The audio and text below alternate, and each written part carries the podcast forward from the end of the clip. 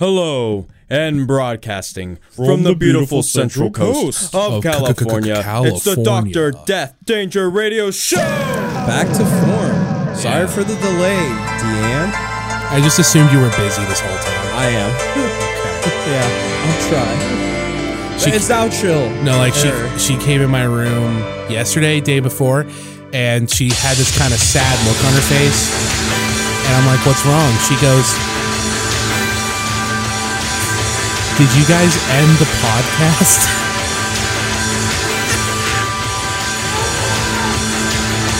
Spoiler alert. No, And I was just like, I've been busy. and I just said, "Not to my knowledge." Well, not to your knowledge, because listeners, welcome back to another episode of the Not Cancelled Triple D Radio Show with your hosts and boys, James and Edward. Edward, sorry for the delay. I've Yeah. been very busy. What's been good with you? Oh, not much. Um, work. God, this is what episode 108, nine, I think. Uh, yeah, no. I just- think it's a ten. oh, geez. Okay. yeah, one one zero. Oh man. So yeah, we've been um man, just kind of been uh, just kind of been working. uh, Well, I, I, so I've been busy doing stuff. I, am glad one of the reasons I'm glad we took the time off was because I really wanted to take the time to absorb our CAR today, which I don't know if you could call the C part of the CAR. All right, Oh, what do we listed for the classic album review? All right, so here's our Which, show today. low key, we've been just kind of just doing a Metallica studio discography run. Yeah. So we've been like, pe- as like listeners, if you notice with the past episodes, yeah. we've been just slowly working through all that is Metallica, and unfortunately, this technically counts because it's on their Spotify. And I said, Yeah. "Fuck it." If it's Spotify says if it's listed under Metallica, we're fucking doing it. I actually don't even think it's on Lou Reed's uh, Spotify. that's what- I, I looked. I That te- thought. so unfortunately, it was a Metallica album. What did we listen to? we listened to the to the 2011 classic that is Lulu, Oh, which has a weird history, weird background, and weird aftermath. We'll get into that when it happens, Yeah. but this album's just weird. timestamps in the description. If The you album's ever just want to, weird. yeah, timestamps in the description.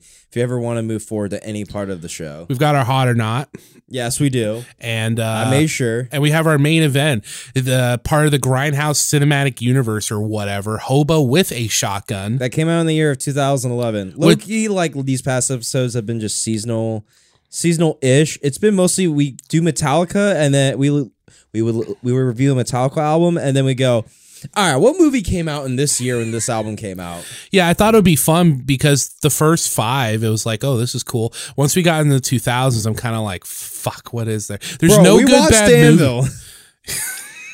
Okay, that might have been the best one we've watched because it was Hey, terrible. We also had Saint Anger. that was yeah, yeah, yeah. That one was just yeah. We just did all of Saint Anger. Now, Hobo with a Shotgun, though, you know what? It's a fun movie. It's fun. I didn't I didn't walk away hating it. Yeah, Actually, this is my second time watching it. I actually enjoyed it a little bit more.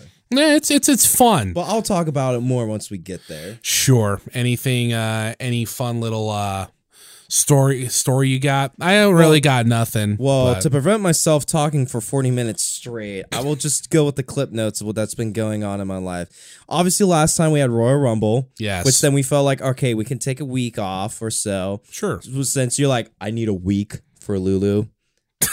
I'm sure not literal, but obviously we well, get the- I didn't want to just do another show three days later and have to do Lulu that quick a turnaround. So I survived this past weekend as friggin' I was supposed to be scheduled to play two shows two days in a row with two different bands. Brutal. So and thus I had to like spend practicing with both those projects all throughout like the last couple weeks or so. How'd that go? It's been hard because it just eats up so much time throughout the week. Not enough time for me to literally sit down, put some care into the show, actually like like friggin' just just watch material. Like I was able to listen to Lulu early, and- but obviously down to the wire I picked up Hobo with a shotgun. Yeah, yeah. But that movie's like short. Either way, I had to practice with those two projects, and it's closer to the show. It's like, man, like I have like members that interchange and they're feeling burnt out. My singer for like that has to sing for both bands, like the one like the main pro like corpse thrower. So sure. like he was gonna raw dog the show, like maybe get one actual practice in Wow. and then actually do the show because he's like, I need to put in a little bit more care for the other for Disque because we had to go drive all the way down to LA to play a show. So like this weekend was like like we were gonna go play LA, then go crash out at the Mr. Hotternot's pad, Mr. Hot or not. then wake up and drive up and play a show here. But unfortunately, though, the second show it got canceled because the people that were putting the show together, their grandma unfortunately passed away oh, bummer. and then they weren't sure if they want to even bother doing a show. So, but the traveling out of town band Cartilage, they were fine with canceling the show. And then I get a phone call from like one of the pe- from the piece that went on the show, and it's like I was aware of it, and I was like, and he's like, "Hey, do you guys want to just take over and continue putting the show on?" Which that was a viable thought, but when that thought came to the other peeps, they're just like, "Oh my god, no!" It's like they did not want to put in that level of work. Wow. It's already stressful right now. Yeah, yeah. And it's like, dude, I don't want to play two sets uh, the- like over a weekend. Like, spare us, please. And I'm Mm-hmm. like, okay, I low key don't give a fuck. So we canceled that show. But we then went and played LA. Down in South Central in Mm-hmm. this concrete backyard. It was okay. Like it got filled out. It was a bunch of fucking young delinquents and shit. Like, dude, fuck. I felt old there. I felt old. Yes, there was a lot of NOS balloons going around. Of course, it's It felt pretty trashy. And I called it that since unfortunately we're the last band playing that night, half the people left during our set. But out of my string of very bad lucks of playing LA, so my bar of playing LA is really low. I can honestly say this was one of the better sets I've played. Hey, nice. He might be the best. Because at least when you look at the footage, it's like, yeah, you know what? Half the bodies left, but all the bodies there decided to crunch up, hang out with us, and rock the fuck out. That's cool. And I was like, okay. I was like, man, there's actually a good vibe. Because I literally, I was using this fucking piece of shit backline kit that was just falling all over. Fucking, I had to play the like rack tom lopsided, the floor tom, like literally the floor tom. I had to put it on top of a box because the legs kept collapsing. And I'm just like, dude, fuck this kit. Like, literally, I hopped on the kit. It's like, all right, fuck this show. I hate playing L- LA so much. Let's just get this fucking thing over with. I want this weekend to be over and get back to normal fucking life. But I play the show. Three songs in, I'm like, okay, my mood's getting less sour. That's good. Because like you know what, these people up, they're rocking the fuck out, they're fucking enjoying it, they're vibing hard body. It's not like just a bunch of people close up, just like staring and stuff too. It's like you know what, there's a good vibe going. Plus, we also had some friends that came out to the, sh- like had some friends came out to the show, so there's a lot of hanging out and kicking it back. And after the show, we wish my guitar player was 21. We could have hit up a goth club with my bass player and our good friend DMD, Death Metal Daniel. but instead, no. I was like, sorry, I gotta take the children. I gotta take the chill. Also, good friend Dylan joined along. Just wanted to get out for the weekend. oh, good for him. He doesn't really do stuff. Yeah, yeah. But fucking like I forgot to like ask because it's like, all right, we have this like my, I just packed my like little Subaru Forester with all all the equipment we need, needed. Oh, okay. Which unfortunately we had to take our base rig since there's no fucking like there's no well your base rig sorry I thought the box looked moved. yeah like freaking we had to take that so I packed that in my packed that in my little Subaru and it's like all right we need to pack like sleeping bags just like all right I know like me and my like guitar player Seb they us we pack light Dylan joins along he brings like two bags and a fucking like a fat like a bunch of pillows and stuff it's like Oh, fuck I no. should have told this guy to pack light and I'm like dude we're, there's barely any room in here but I was like you know what throw 20 bucks in be a roadie which mostly by that I mean like you're you're gonna be our like little guard dog so no one fucking jacks shit out of my like out of my Subaru in like South Central so Sure. just be a body there. But yeah. So Dylan just tagged along. We hang out, good for boat steals, play tennis again. Dude, it's so infuriating fucking playing Mr. Hot or Not at tennis. You don't fucking say. I don't know why. I, I It's know, the worst. I know I could beat him. But we get you we get fucking zoinked on. We get fucking wrecked. Zoinked on. Well, that's not inaccurate. Oh, and then also grab Gromo Burger of the Month that had the cheesy chili, like a cheesy chili like burger with some like garlic aioli. Dude, it was pretty bomb like burger. Ooh, sounds yum. Yeah, hell yeah. And then also with work, my like shitty like coworker that crashed the van, Yeah. went to rehab, was like, you know, work was being forgiven on him. The, w- I guess w- like my company, not the best place because with the market, The slow build, long term storytelling of James's douchey coworker. Yeah, my douchey coworker. After he fi- they finally put him back to work, he had a shitty attitude. and they laid him off. the company needed to like start saving money. Yeah. They try to see if they could save money by not like having to replace the van and maybe have us share a van. But when they actually put him back to just normal work, after going through all the rehab, him like telling us he has had self reflection. I know I'm an asshole. I want to try better. Literally back to just doing his normal duties. yeah. He was like extra asshole and got laid off. And when he got laid off, like suppose he was crying. I wasn't there for that. I I could tell a whole story, but I don't want to be here for 40 minutes with me ranting. We have a bad habit on that. There was I will p- I do want the audience to hear have me point out one thing that you said that I thought was great when you had the news told to you that this dude was getting laid off. What you what what did what did you say to that when you said I'm just you like, heard oh my god, I'm watching this dude die. oh my god! And here's the thing: the whole day he's not doing himself any favors. Yeah. Like literally in the morning, they have him try to do a job that like he's trying to do so much unnecessary stuff. He's like getting himself frustrated and he's throwing attitude around and he's like throwing attitude at like the leads who are trying to help him right and obviously make sure he like relearns his stuff. But it's like they literally say an attitude, Mm-hmm. and then like oh my god, and then it's like he gets back to the he gets back to the like he gets back to our office, and it's like hey, can you like go out to this like other job that someone just called in? And it's like two o'clock, and supposedly he was giving lip and attitude, but he goes back out there. And then literally at the job, he's like, "Hey, I need to make sure I get off at five because I have school this evening." and I'm just sitting there, it's like, "Oh my god, oh, because you're sitting there, it's like, oh, he's getting laid off, and he's being so shitty, he sure is and he's like, I gotta have to do school. I'm just like, oh, how's that? Feel? Like, I don't know if that's a good thing. Where it's like, hey, I have school. Can you please respect my schedule? And then you end up getting just laid off, and it's like, well, I have to now go to school without with the realization that I'm out the job. yeah And here's the thing: I'm also going to school with the idea of hopefully benefiting this job yeah that he no longer does not have. That's me trying to say it in quick form. yeah if you guys have heard the full uncensored story like I have trust me I mean like anyone who's been laid off yeah it's easy to have like that And that, I'm like- that bare minimum sympathy for the guy No, but th- I have this sympathy. dude was a dick Now I have sympathy of him getting laid off, and I know he's not going. He's going through a hard time. All right, Right. he crashed the work van, yeah goes through rehab. Mm-hmm. I'm sure he's just like, I'm sure he's not in the best form in life. yeah You would think finally this is an opportunity to finally just not like you know get your turn shit the right. ship around turn the ship around. But instead, when it finally normal life came back to him, oh, back to old habits, which crashed the fucking ship.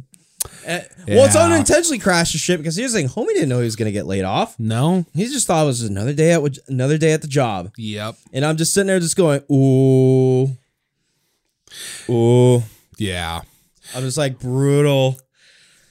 And how I got uh, laid off, not having a shitty attitude and just trying to do the best. Sometimes that's all you need to do. Yeah. That's all you need to do. I did not have a shitty attitude. So thankfully, I'm not laid off at my job. Yeah, I don't have any cool story. The only You thing don't that need to. I have, hey, you will have a. you will only- have a cool story. I have faith. the only thing I have that I think is really cool that I feel like people should know is I have discovered the secret to um, eternal warmth and happiness. Um, a life changing experience that I went through recently. I had hot pot last week. Hot pot? Hot pot. The yeah. fuck is that? it's a um, it's a Japanese thing. Uh, so the Japanese place near my work, what it is is it's supposed to be bigger because it's supposed to be a group thing. But he ma- he had this person. It's this bowl. It's over a thing that has a consistent flame, and then there's rice on the side, and then in the thing it's a whole mishmash of shit. Yeah. Oh, that gimmick. Yeah, yeah, yeah, yeah. Yeah, the guy it's not even on their menu, but I go in and the guy I go in enough, the guy's like, Hey, you come in all the time. I'll make some for you. Ever had hot pot? I'm like, No. I know what hot pot is, but I'm like, No, I never had it. He's like, Well, I'll make it for you, just you know, twenty bucks or whatever. And I'm like, Okay, sure. And I'll do. This shit had shrimp. It had some other kind of fish. It had salmon. Broth was delicious. Went See, good with hot the pot. rice. It's like you know, it's hard to say with hot pot because I don't know if it's a Japanese thing or kind of like a Korean thing. oh, really? Okay. Yeah, it's that. See, that's why, or it could be even Chinese. It's a variation of different Asian stuff. That's Hmm. Yeah, why when you probably. said Japanese, I'm like, what? Well, I just But assume- when I realized- the only times I'd ever seen it was in Japanese context. That's just why I assumed that.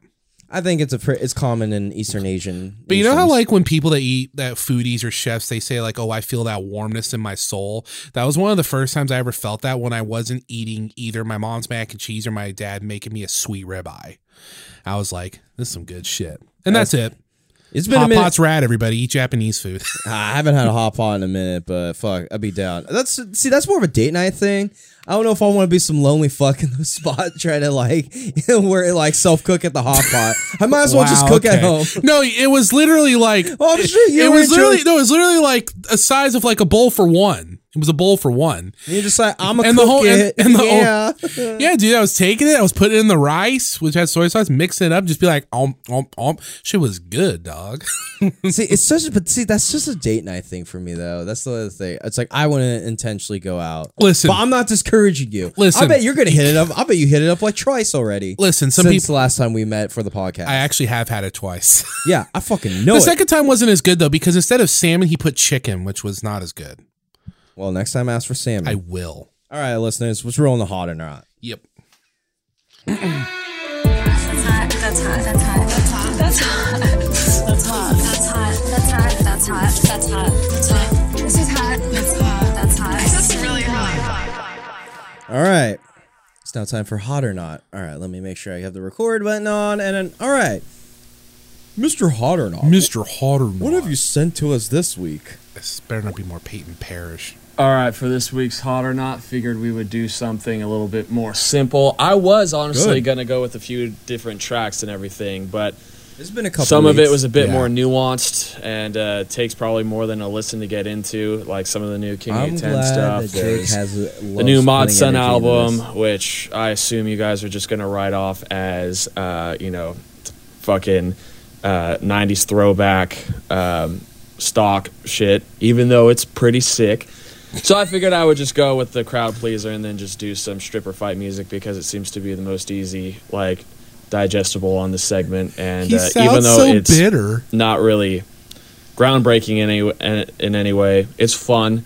It's good shit. So uh, yeah, here's a track that I think's been blown up on TikTok quite a bit over the last few months or whatever. So check it out. And it's not by one of the two mega stripper fight music chicks, being Cardi B or Megan The Stallion. So, anyways, this is uh, this week's hot or not.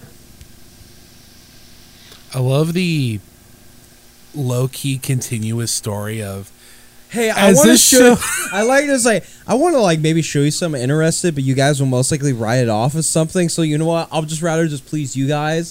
Seems like he just wants a W on dude, the show. dude. The so I'm story. just gonna use stripper fight music. the story of Jake just slowly more and more getting bitter and angry with us as Hot or Not goes on, as this segment has now been around for about I literally a year. visit him and he's like, "Hey, what's going with the podcast?" I like, I haven't done a hot or not in a minute. Well, yeah, no, I've been fucking busy. Yeah. we're a weekend where I'm hanging out with you. I almost feel bad because he just sounded so bitter in his message. No matter what the fuck these hoes talking about. This is probably what this is probably the kind of music he motherfucking thinks about when you time diss if his want hot or them, you nots. look in that motherfucking mirror. All the pretty girls walk like this, this, this, this. That's Yeah. a cool beat. Uh, it's hot with me. I already like. Come on. this, this. Okay, no, I'll actually be serious. This feels kind I'll of pay nice. This feels, attention. this feels. It's funny. He said, "Oh, I was going to send you something interesting and nuanced." Was for the record, Jake. We like interesting, nuanced things. I don't know. I don't know what interesting and nuanced things does Mr. Hot or Not bring. But uh, this actually sounds ironically kind of 90s. This beat. I like it.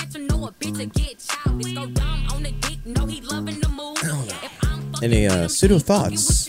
Any nuanced thoughts of what you're listening to at the moment? Nuance sauce. Well, if I critically analyze her lyrics, I can tell this is a bad bitch who's uh who i- it would be wise if you did not fuck with her. And all the pretty and all the attractive women seem to walk a certain way. Now, what that could be may hopefully be further elaborated upon. I don't know.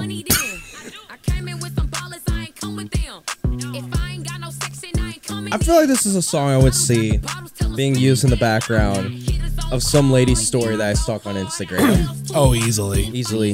Easy peasy lemon squeezy. And she's making dead eye contact with the camera. It's Yeah. moving like this. yeah, she's got tattoos, you know. Yeah, tattoos, tattoos. Big, uh, hard. big lipstick. You know. This feels at home. Thank you, Jake. Thank you, Jake. Yeah, come on. I like this. I generally do. This is punk. I don't know why I said that, but that's what I said. yeah, it's simple. It's punk. Uh, I don't know. It's just when he said, for some reason, when he said, "Oh, I was gonna send you something," but it was a little more nuanced. I was just like, "Oh, he's gonna send us some quote unquote simple punk shit." Obviously, this is punk, but is, is that the song? Yeah. Oh, that's, the, song. Yeah, I guess yeah, I'll give it a hot. It was fun. Yeah, I liked it. I thought it was fun too. Thank you, Mr. Hardenoff, for actually sending a track. Now, You know what it is? He now, probably what thinks. was- now, will our number one fan like it though? oh, she hates every song she he sends.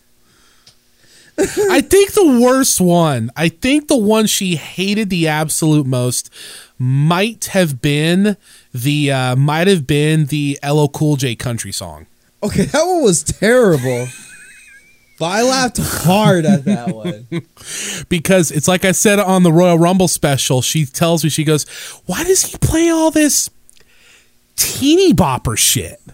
Well, I want to call this Tina Bop- Teeny Bopper the track we listened to today. Yeah, but but to my mom, it's like you know how the joke on South Park was, oh, it, all all music sounds like shit to old or depressed people. Well, to her, it's all teeny bopper. Like literally, when she sent some of that alt rock or punk rock stuff, for she called An- she called Andy negative teeny bopper shit.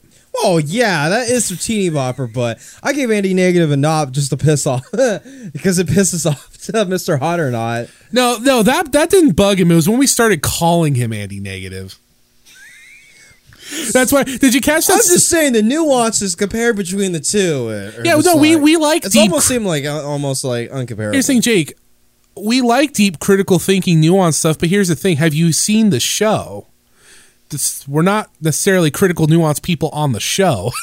Well, I don't know what Jake was gonna send that would. yeah, I know. He he said we would have written it off as a '90s throwback. That could be. There was a there was a lot of music that came out in the '90s, like a lot of music.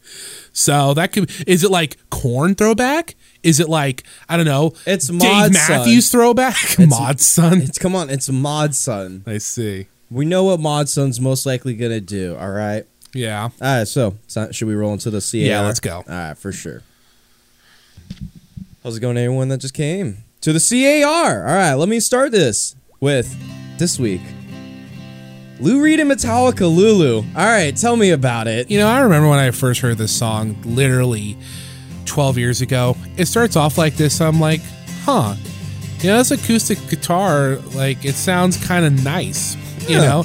Because I know what Lou Reed music sounds like. But I then, kind of don't. but then, I would cut my legs and tits off when I think of Boris Karloff and Oh. Kinski. then the Lou Reed starts happening. yeah, when I heard that, I was like, oh my god. Here, now, I'll- listen, if you're familiar with Lou Reed, there's nothing new, but it's like, okay, here we go. Yeah, I just wrote down. It's like hour and twenty seven minute album, baby. Let's go. And then that, bro, that opening line. I was like, ha ha ha, small town girl. Yeah, okay, so you. So five out of ten. hold on, we got to hear it. So this is the rest of the song for like four minutes, Yeah. um, uninterrupted. It's not really interesting, and Lars really, really likes hitting that cymbal or crash, whatever it is. I actually gave it a four, a high four, I guess, because I I know this is gonna sound like sarcasm, but I think there are better songs on this record than this. I just th- I think this is probably the worst song they could have I didn't hate it They enough. could've I'm picked. just sitting there. I'm just like, yeah. But I think I was prepared. I'm like, dude, I know it's gonna be boring. I'll be sitting here just dulling. I'm just like, Small "Ah." town girl. Yeah. Small Town girl. Yeah, I gave it a four. I'm like, oh, I crossed the bread and burgay. All right, let's go. Nah. I gotta make everyone listen to this. We're not doing the whole song. Oh fuck no. God. Oh. All Oh god. And then again, these are the worst two songs they could have led with. Why? Cause like I, I think these songs are I think these are the two worst songs on the record. Okay. If I'm taking this song serious, this is kind of an actual song. And I don't hate it. I gave it a light 6 out of 10. You gave it a s- I gave it a five. Hey. But for the meme factor, it's a 10 out of 10 song. What's your what's your insightful review? Th- Well, it's better than the first. I literally have written here. It's better than the first song, Now, Here's it. The song grows on you the more and more you listen to it. and it actually like changes and evolves. And I thought the lyrics were more interesting. And yeah, the memes, high school days. Do, do you want to try to find the part that that was the meme? You should Yeah. be able to find it if you click on the lyrics. Yeah, give me a second. If I, Because this was the only single released from the record, so this is everyone's first impression of it. I remember when this came out, people thought, "Wait, is this a joke?" Because they're like, "There's no way this is Metallica." yo, wait, hold on, what's this like Korean? Oh, it's one of those ones where the lyrics aren't. Oh. here we go. Oh, grails. Here it comes. Sir.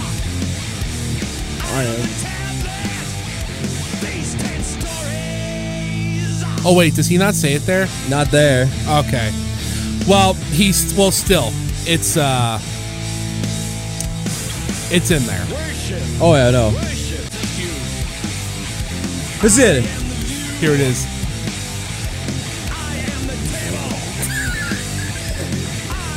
You, devil.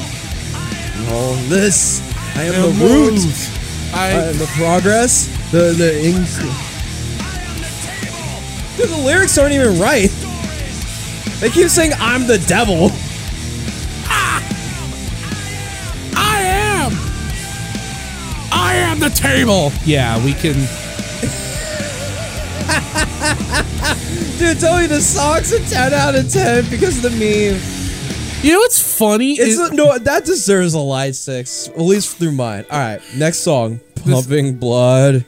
pumping blood. Okay, so Pumping blood. you know what's interesting about this record? Hetfield's like barely on it. Like he does the small town girl, he does the last song, and he does like a couple. the table. he comes like a little bit here and there, but honestly, I think after like track four or five or whatever, he It's- disappears. It- he's such a stark contrast to Lou Reed too. yeah, Every he's time always like he- worship. Be on the knees of evil within the I am the table.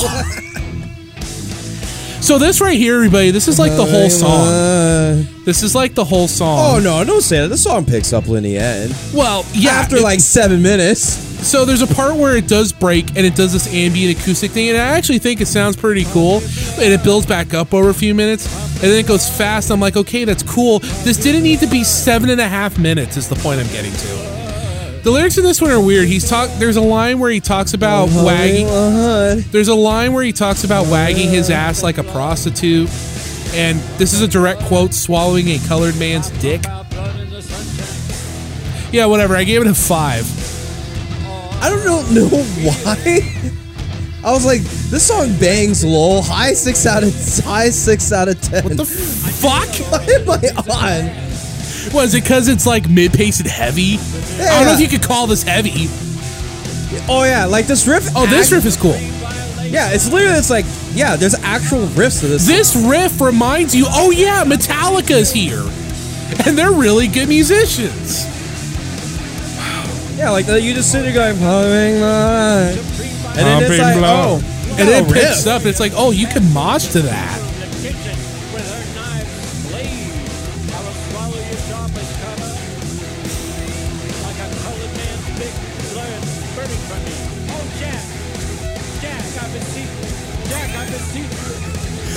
I've got the words. Oh Jack, I beseech you. In the end, there's all ordinary, there's an ordinary heart.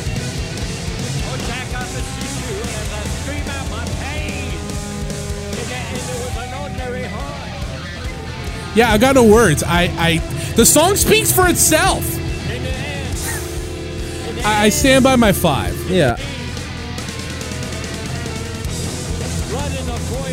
Yeah, that's right. Then suddenly it's no more heroes. Yeah. Oh my god. Okay, we need to move on. Lou is saying some stuff that uh, I don't think is uh, might be appropriate. This is It Uh, this just seems just, I don't want to know the context. It does not seem comfortable. track. At least, at least it's not comfortable for me. Track four is Mistress Dread. So I guess it's kind of cool because if you listen to the last song, it actually flows into this.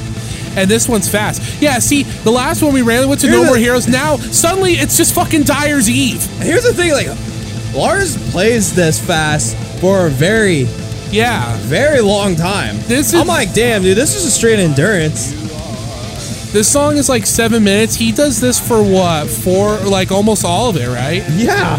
So that's impressive. Now, as a fair man, See, I give this one a five out of ten. I gave it that too. As a fair man, I liked how as this song went on. It's one of those ones where it keeps layering stuff on top of it. Like it adds more instruments and textures. Like nothing that I think's amazing, but I'm like, you know what? This isn't a bad song, and not just because it's fast, but I'm just like, yeah, it's it's fine. It's fine. See, that's what I mean. The first two songs suck, I think, but the last song and this one, I'm like, yeah, these aren't bad. If you would have showed those to me instead of the view, I would have thought there was some potential with this project. But Dude, yeah, Like Lars is going for a minute. Here, I'll skip forward. Let's sure. see. What, what what time are you at? What time are you at? Dude, Tell that was me. like two minutes thirty seconds. skip to like four. It's literally that. I'm like, dude.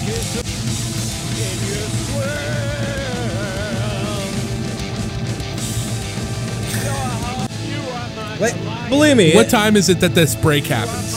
Four minutes and forty-five He seconds. did that shit for almost five minutes straight, dog. That is a good endurance. That's crazy. Like, and that's a that's a fast pace. This is 2011, so Lars is like what 50 at this point? Almost, almost, or just under 50? like, is the beat hard? No, No, no. but the no. play at a good at that tempo for He a was good keeping four his minutes. time too, so Yeah, here's the they all tracked us live, right? Yes. Yeah, no Lars punching. Lou Reed did not want them to. Uh, Lou, Lou Reed did not want them to do it the way Metallica does it. You know, with punch-ins and shit. He was like, "We're doing this live, motherfucker." All right, next one, Iced Honey. So this one I actually gave kind of a higher five. I, it could almost be a six. I, and I, I know I'm gonna sound like such a normie, but I'm listening to this and I'm like, and even when Lou Reed comes in, I'm like, "Hey, you know what? This sounds like a song. like this sounds like a regular song." that's kind of the best I can say for it. It's just it's fine. Like if I threw Lulu in my playlist, right, and this song randomly came on on shuffle, I'm like, yeah, I'll leave this on. So yeah, five, high five. So I just wrote down Lowell Butt Rock, Metallica, and Lou Reed. Man, this is some haha garbage. Five out of ten. Okay, so this I'm like, dude, this feels like a load song.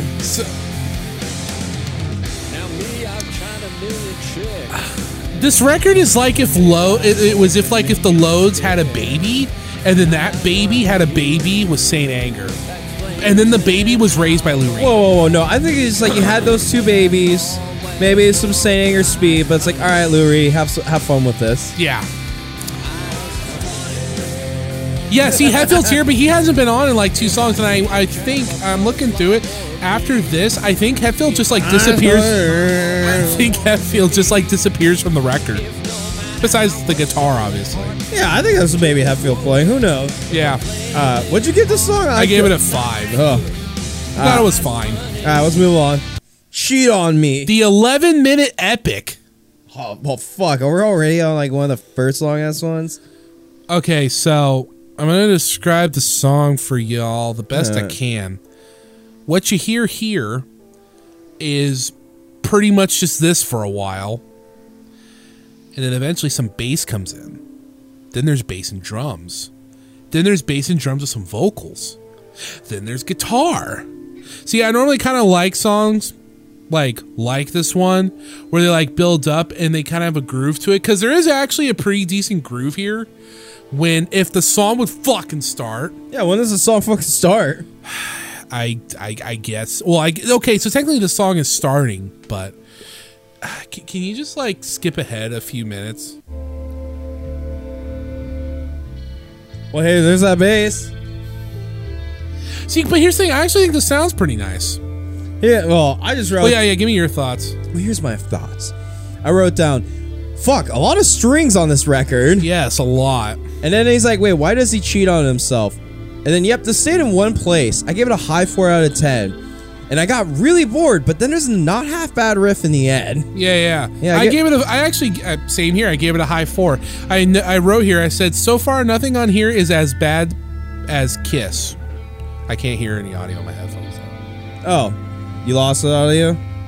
There we go. Sorry, I accidentally unplugged you. But yeah, nothing's as bad as Kiss. So I'm like, this album's still fine with me. Yeah, sure. Yeah, see, this is a cool groove. My mind. But it's 11 minutes is so boring. Yeah. And here's the thing, I, I- I can like some long songs, but like, cause like, okay, like Outlaw Torn Light, right? I like that song because that's just a, that's just a cool jam. You throw it on, you, you you know, you just mellow. I like songs where it's like, okay, we're just gonna jam for like eight nine minutes, but it's gotta be good. And this song is good it musically is good in parts, but not the whole package. I think. It's like this is okay. It's nothing, okay. Nothing great. But dude, that's 11 minutes. That's brutal. Yeah. All right, next one. Frustration. The eight minute epic. Another fucking one. I just I, these are my only notes. It's three sentences. I'm gonna read them verbatim. Five, I guess. When the heavy comes in, it's generic Metallica. Meh, Meh. meh. I just wrote down lol Metallica's playing like Sabbath, but then there's also Lou Reed, and now Lars has a random freeform section. That's right. Damn, this might be the most tolerable in quotation song. Six out of ten could go higher, but that album, but that could be album perspective. So chill. Yeah, As I gave it a six out of ten, where I'm like, hey, maybe this is one of the better songs of this album. I'm like sitting there, it's like, maybe the album just sucks so much. that I'm like, I don't even know what's even like a good or bad rating anymore. yeah.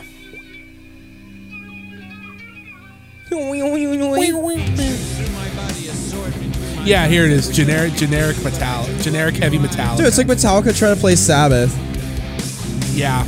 You know what the riff kind of reminded me of is um the riff actually kind of reminds me a little bit of the main riff from uh, Suicide and Redemption, a little Oh, bit, and, and, and just and just some instrumentals they've done. Like yeah, it's generic Metallica, but it sounds all right. So yeah, I stand by my five. Yeah, where's that fucking Lars freeform section? I was It's just near like, the end because there's a part where it breaks. like this suck. This part was like, okay, this is boring, frustrating. But then I just hear like, yeah, Sabbath Metallica. Let me get to that fucking Lars freeform section. Yeah, sure. I literally skipped forward. there was no change right now. God bless Lulu, dog. Dude, what if it's like right here. no, this part? Fuck no. There's a part. There's a part where it breaks. Yeah. Wasn't it My like? lexicon of hate. Fru- fru- frustration. What is Lou Reed on? My lexicon of hate. That's a good question. No one knows. Dude, I'm about to just do Lou Reed where I just go out and rant. I could do that for songs, believe me. I could just come up and just saying ranting things, and I'm like, and then I could just be repetitive. Spermless like a girl. That's a lie he says in this song. Spurless like a girl. yeah, I don't know, man. I, I swear I thought, I swear I thought it was Lexi here. Fudge. Dude, what if? I think it's in the beginning. You're more man than I. No, I think it's like here. You're prickless and spermless Yeah. like a girl. Wow, we put a lot of energy in this fucking freeform section. Like a girl. yeah, here- here's Lars just letting loose. I want so much to hurt you. I want so Go much Lars, to hurt go. you. Go Lars, go. Yeah, and this is this riff just randomly happens in the end of the song. All right, moving on. Little Dog. Another eight minute epic. I feel like the, I remember the song where it's like I think he really fucking hates the dog. This is the this song is the I'm most. like, what Lou- did the dog do to, do to you? this song is the most Lou Reed that this record has sounded, which I know that's low praise, but uh, I actually kind of like this one. Um, like it didn't need to be eight minutes, but it's it's it's a nice acoustic jam. I liked its vibe. I gave it a five because I'm like, you know what? It maybe the fa- I don't know. Maybe it's because it's so Lou Reed and so little Metallica is why I liked it. Because I just genuinely don't think they go that well together. So I don't know why the fuck they even did this record. But I don't. know. I think Hey, the this could song's be. fine. Hey, this could just be a James like acoustic riff right here. That's true. James does. You know, Moaning at the bedside, moaning. That's there's a couple of lines where he talks about the dog's dick for some reason too. But here's the thing: Little dog Lou Reed was like a can't get writer, in. poet guy, whatever. So maybe the dog's like a person or a metaphor. That or homie really want to say random shit with Metallica. Oh, hey, you want to do a collab? Oh no. Well, that was the thing about Lou Reed. There was equal parts. Oh, he's being artistic and profound, or he's just fucking around. That because that was his style, you know. so, what'd you give the song? That's I gave, it, always- I gave it a five. I, I like I, when everything comes in. I just thought it was a fine acoustic jam. I liked its vibe. I just wrote down lol. This is chill study music. Four out of ten. The song felt like nothing. Like obviously there's stuff here, Yeah, yeah, and I guess he talked about a dog's dick, but yeah. Let's move on. moving on to now Dragon. The eleven minute epic. Yeah, at this point in the record, I was just Oh, really wait, why the fuck? I thought you were this- about to say something. You're like eleven minute epic. So at this point in the record, you know, the songs have been long, the quality has been incredibly inconsistent. And I hear this intro, I hear this intro and I'm like uh, the like the first and second time I've listened to this record, I was like, man, I feel like fucking sleeping. But when the music Oh, if you need a good album to put you to sleep, I'm saying this album can do it. So I thought when the mu- I when I was listening to this record, I was doing a physical activity to make sure I didn't go to sleep. I You're see. not really there. Hallucination. So yeah, I gave it a fi- a low five. It could maybe be a high four, but I don't know. I thought when the music came in, I'm like, okay, this sounds like some more load Talica. That's fine. That's all I have to say. Here's the thing. I for what I thought about the song. Lou Reed, don't you don't care? Because I think there was a point where, like, Lou Reed just says like, "I don't care." Did he like have that, or was it just No, like, that's how. That's what he opens. He opens. with, You don't really care. I'm like Lou Reed, you don't care. that was me. And then I'm like, all right, the song is all just one good riff. Lol. High four out of ten. Like, yeah, there's this open, but then like literally, it's just yeah, it's Oh yeah, I just actually, I actually like this riff too. this. Do you like it for like a good eight minutes straight? Not that much. Not that much. Whoa, Oh, that- this part too. I like that break. See, it's cool, but it can't sustain itself for eight minutes. Yeah, that's this is literally. Yeah. oh, It reminded me of Poison was the Cure, but yeah, I said that's all I could say about it. Cool riff. Song shouldn't be eleven fucking minutes. All right, last one. Junior Dad. I, look, I just know. I just write, wrote down. All right, 19 minutes and 28 seconds, baby. Nineteen minute epic. Let's go. And I just wrote down, bro. In the middle, it's just violin noises. But then, like, I realized, wait, no, that's just the second half of the song when it ended. So here's the thing. I thought I was like, oh yeah, there's violin noise breaks. Yeah, the like and it'll ten stop. minute outro, or like twelve minute outro. I literally sat there and was like, yeah, I feel like something's coming, right? See, here's the thing. I actually, in a weird way, I actually think that this is one of the better songs on the record in theory. Like, I like this intro. The lyrics actually feel like they're kind of personal or, or they're kind of like a little more understandable than the other ones, which is part of something I'll get to when we give our final thoughts on the record. So, if this had been like a five or six minute, just like ending song jam or whatever, this would have been fine. Like this. I'm like, okay, this was cool. But like, it I just even felt rate the- excessive. Holy fuck, I didn't even rate the song. it's so long, I totally forgot to do something. How long? How long was it again? 19 minutes and 20 seconds. 28 seconds. 28? Let's go! Yeah, but it's like literally this. I just gave it a four because it's like, listen, I can like some long songs. One of my favorite songs of all time is literally a 25 minute song, but like, this is just. It was just. The intro was cool. This was cool. The outro was cool. It didn't need to be 19 minutes. So yeah, I gave it a four. Hey, I just dude, I'm gonna give it a three.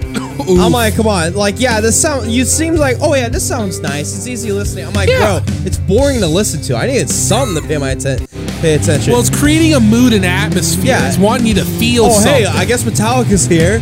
I didn't remember this song. And then it's like literally just, yeah, it's the this. Okay, what time do you have? What time do you have? 12 minutes. Five minutes? No, sorry, six and a half minutes of Hold this. it, let me like pull. Let, yeah, so around, we'll say 11 minutes. Yeah, It's literally nine minute, nine and a half, nine and a half minutes for of just this. yeah, It's not even like the violins are playing anything. It's just violin noises. yeah. Like, li- like, So fuck literally, it, three out of ten. It's brutal. It's long. Fuck you. yeah. Well, do you want to do the thing where we leave it running while we give our final thoughts? Sure, why not? We'll Let's have, a have ni- time. Let's have a nice outro. Go. Okay, so there's a couple ways to look at this. Okay, oh yeah. After tallying up my score out of a score of 100, and I think I think your score final score probably came similar to mine. Out of a score of 100, this record gets a 47. A 40 that's not even an F. That's like a super F. That's like the second or third lowest ratio this show's ever given anything anything besides Kiss. So there's a couple ways to look at this record, right? There is multiple ways to look at this record. not just as a Lou Reed record, not just as a Metallic record, but also as a collaborative thing. But or like you could look at it as a Lou Reed record or a Metallic record or a collaborative thing, or maybe a personal piece of Lou Reed music that Metallica happened to be there for. See, Lou Reed was a guy. He was always weird and ambiguous with his writing and stuff. So he did other stuff after this, but he died like less than two years after this record came out. So a lot of people look at this as Lou Reed's swan song. And in fact, Lou Reed's brother or something thought Lulu was like, or his wife thought that Lulu was actually the best thing he'd ever done. What? Wait, what? So fans of Lou Reed have interpreted the lyrics because here's the thing about this about this record. These lyrics are kind of based on a play from Russia from the 20th century, but they're also kind of semi biographical too. So if you look at it like that, at like okay, this is an old guy. He's in his twilight and he's doing some classic Lou Reed bullshit, but there's a little personalness thrown in because you listen to this. I'm like, this is clearly these are sounds meant to evoke an emotion. So I'm like, if you could like that, I'm like, it's not that bad. But here's the thing: Lou Reed didn't give a shit whether anything he did was considered good or bad. He just he just did it for the art because he wanted to. That being said, and I always respected him for that. That being said, yeah, I, I can honestly You say know, here's another element though. We keep talking about Lou Reed, Lou Reed, but there's a fucking Metallica here. I know, and they've Metallica's never talked about how much of this record was them, how much of it was Lou Reed. Like, was this stuff that Lou Reed had written out that Metallica played over, or was, or were these, or were Metallica like, oh, we'll do all the music? Like, why did Metallica decide to do this? They met backstage at like a show or something, and they're just like, yeah, man, let's do it. That's how this happened. But yeah, here's the thing. I don't like this record, and I remember when this came out, it was catastrophic shit. But at this point in my life, if someone asked me, is this one of the worst albums ever of all time? Well, it's not good. Oh, I yeah. can probably say it's bad.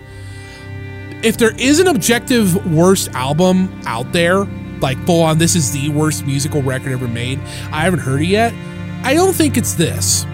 Because as you heard from our review, whether they're memeable or not, there's actually some good elements in here, music wise and stuff. You're struggling. Like I have to like with that statement, I will have to say you are struggling to find it though. yeah. And there's moments where you find out it's good, but it's like, all right, how much did I go through just to get to? it? And here's the thing: when I listened to this 12 years ago, I was more reacting to it and not listening to it. Now that I'm older, I've really listened to it, so I'm able to be like, yeah, I can see You can't there was react some to this- actual artistic intent here. dude, this is a record you can't react. Well, yeah, obviously you're gonna react to it, but like, obviously it's a record. It's like, dude, I don't think this is a record you can't react. This is like literally a weird timestamp of like history or Yeah. whatever the fuck they did.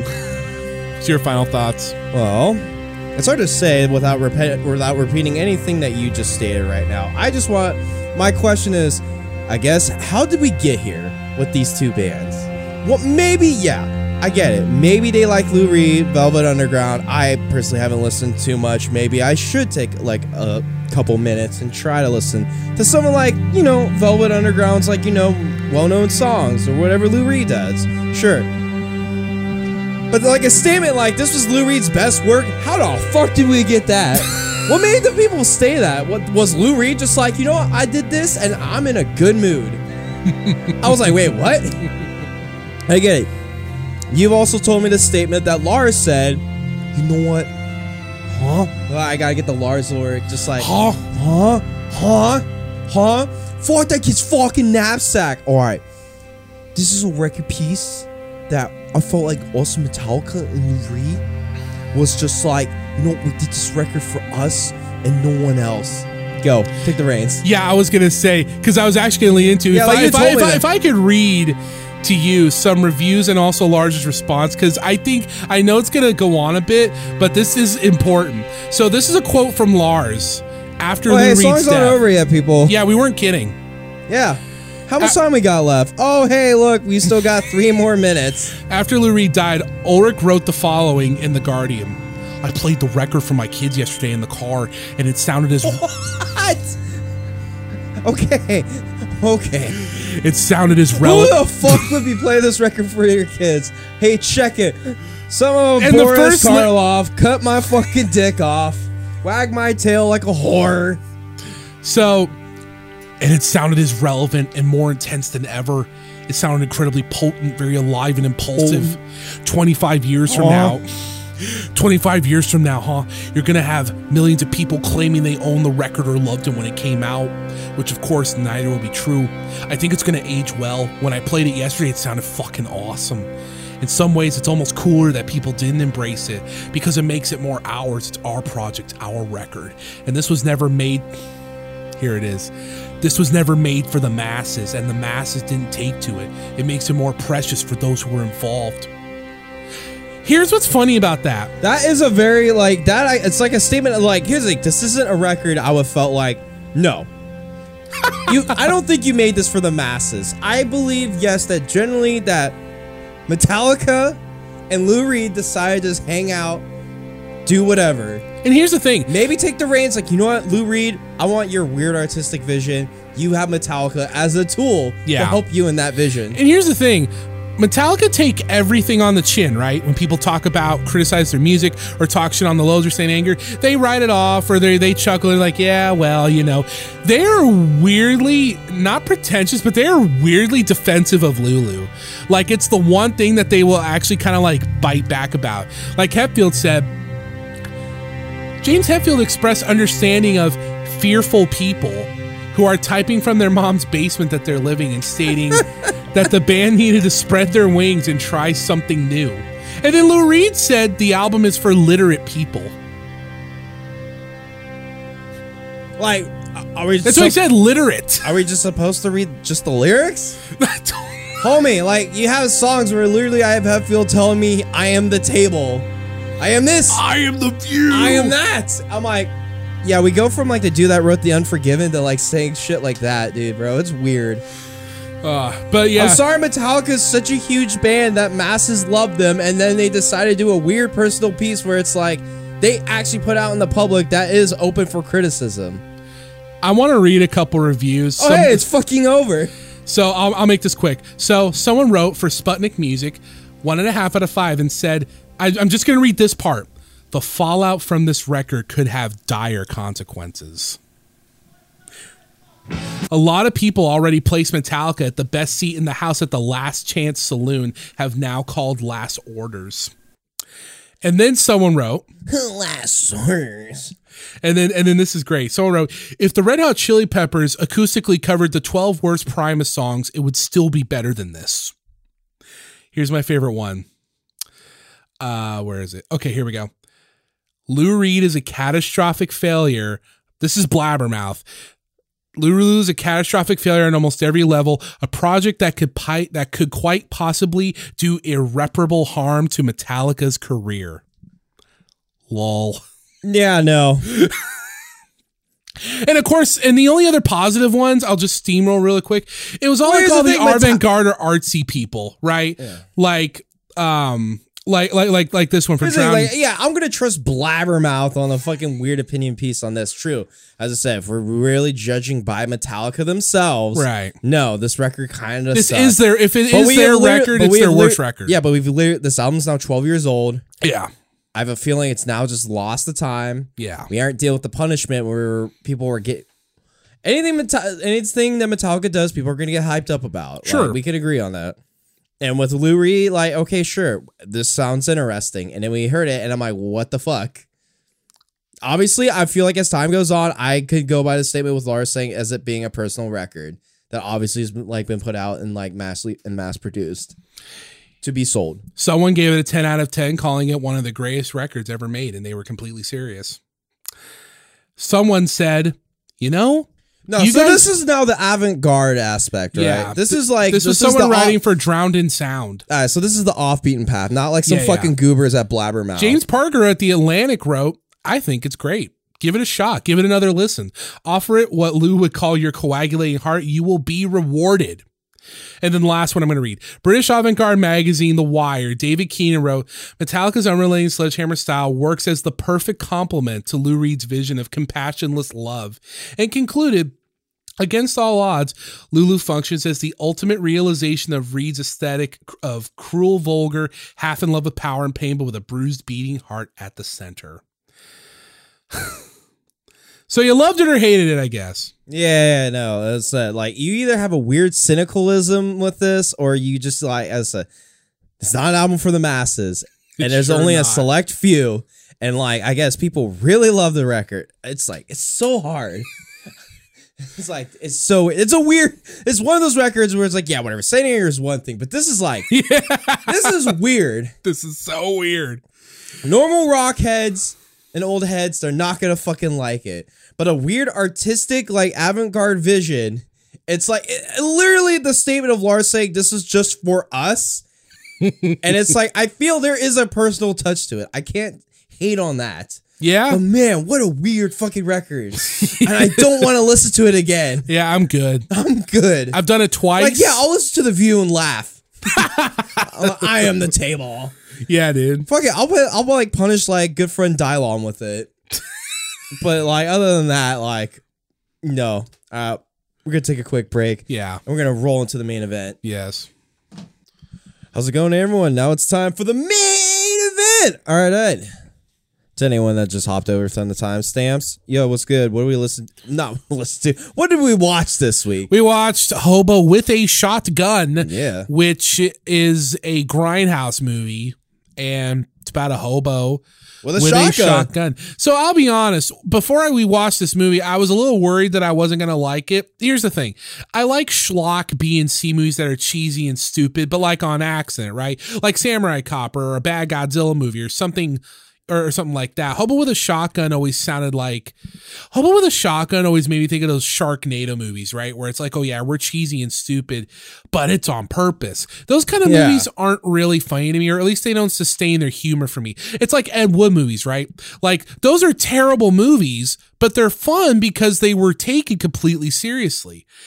I'm happy to report I was mostly wrong. This movie's pretty enjoyable. Yeah. Here's the thing about this movie too. Obviously, it started out was like a mock trailer for for some like what was the fuck? Yeah, it was the double house. It was the double feature that went on back. yeah, in it was the day. Death Proof, and I forget the other one. Yeah, it was Death Proof and was it Planet Terror? Oh yeah, Yeah, where you had the collab effort of both Robert Rodriguez and Quentin Tarantino. Which let's be honest, Quentin Tarantino's was just a Quentin Tarantino movie. yeah. But even then, not even like his best work. no, no, no. That's the thing. A lot of time when like Quentin Tarantino does like homages to B movies of Yeah. back of the day, they usually don't do well. No. I know, weird. but either way, yeah, no, there was like all, but there were like mock like tra- like there were like mock trailers for like movies that didn't exist or weren't really gonna exist, Yeah. but somehow ended up existing. Like there was Machete, yes. Machete's probably the most famous one. yeah, that became a movie. Because that got a sequel. yeah, and then Hobo with a Shotgun was also a fake trailer too. That that was just hey, let's make it. Yeah. Now This they mov- did not make the Nazi werewolf one directed by Rob Zombie. That sounds like something he would have fucking done too in a heartbeat. Well, that movie didn't happen, so This movie stars Rudger Hauer, who you guys will know as either Roy from Blade or the bad guy from Blade Runner or that or Master Zane or second voice actor. So there you go. wait, is that the homeless man?